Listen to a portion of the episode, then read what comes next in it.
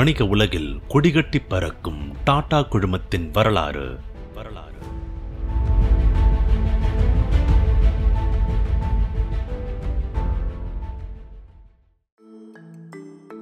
இந்த பகுதியில ரத்தன் டாட்டாவை ஏன் எல்லாரும் வெறுத்தாங்கன்றத பத்தி தெரிஞ்சுப்போம்.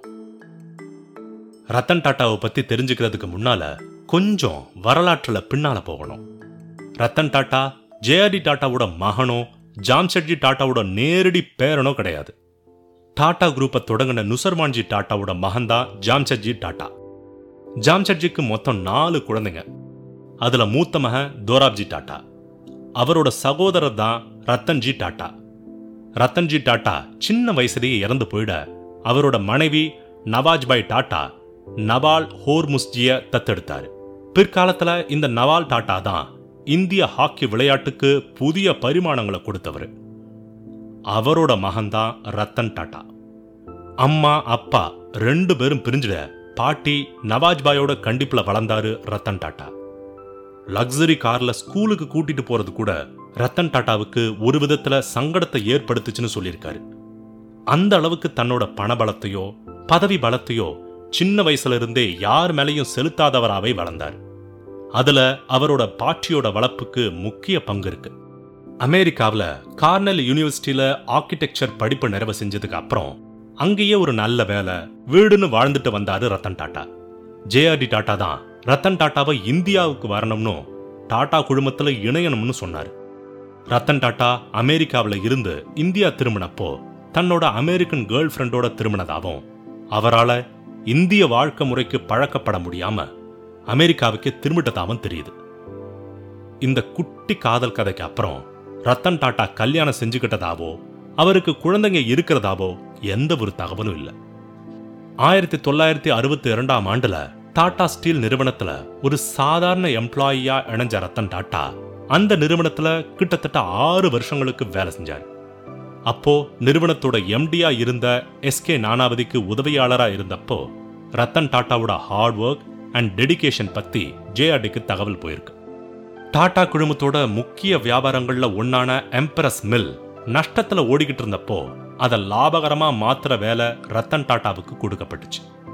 அதை போல தொடர் நஷ்டத்தை சந்திச்சுட்டு வந்த டாட்டாவோட நெல்கோ நிறுவனத்தையும் லாபகரமாக்க வேண்டிய பொறுப்பு ரத்தன் டாட்டாவுக்கு கொடுக்கப்பட்டுச்சு.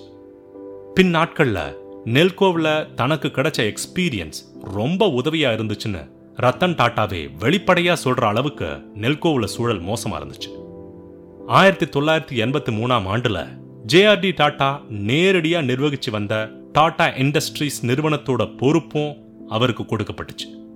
அப்போதான் ஜேஆர்டி டாட்டாவுக்கு அப்புறம் குரூப்புக்கு ரத்தன் டாட்டா தலைவர்னு பேச்சு அடிபட தொடங்குச்சு.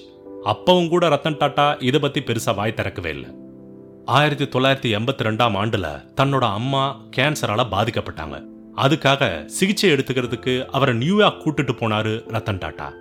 அம்மா கேன்சரோட போராடிட்டு இருக்கும்போது கூட டாடா குழுமத்துல எக்ஸ்பேன்ஷன் அண்ட் மாடர்னைஸ் பண்ணுறது பத்தி யோசிச்சாரு ரத்தன் டாட்டா. அதை அப்படியே ஒரு ரிப்போர்ட்டா தயார் செஞ்சாரு. ரத்தன் டாட்டாவோட அம்மா சோனு அமெரிக்காவில் இறந்த அப்புறம் ஜேஆர்டி முன்னிலையில தன்னோட ரிப்போர்ட்டை எக்ஸ்பிளைன் பண்ணாரு Ratan Tata.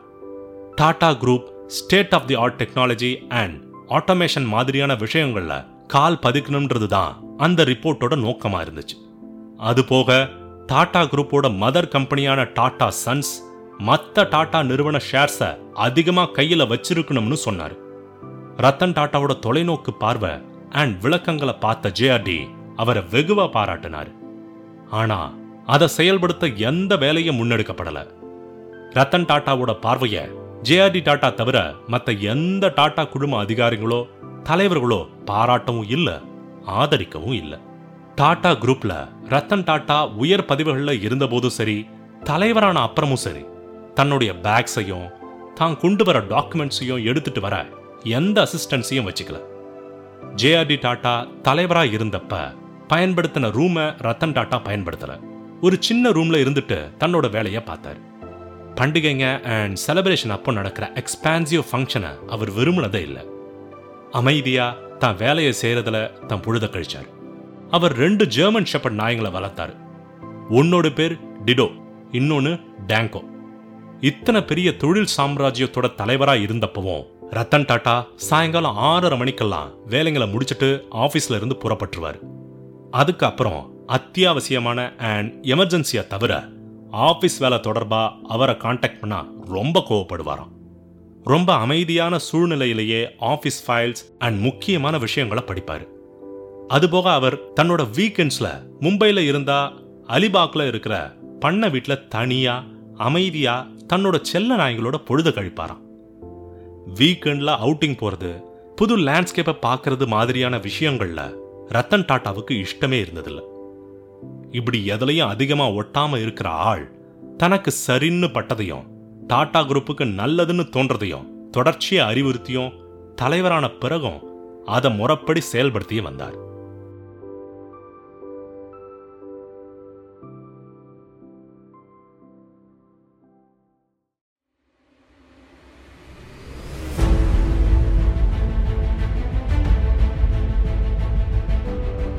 வணிக உலகில் கொடிகட்டி பறக்கும் டாடா குழுமத்தின் வரலாறு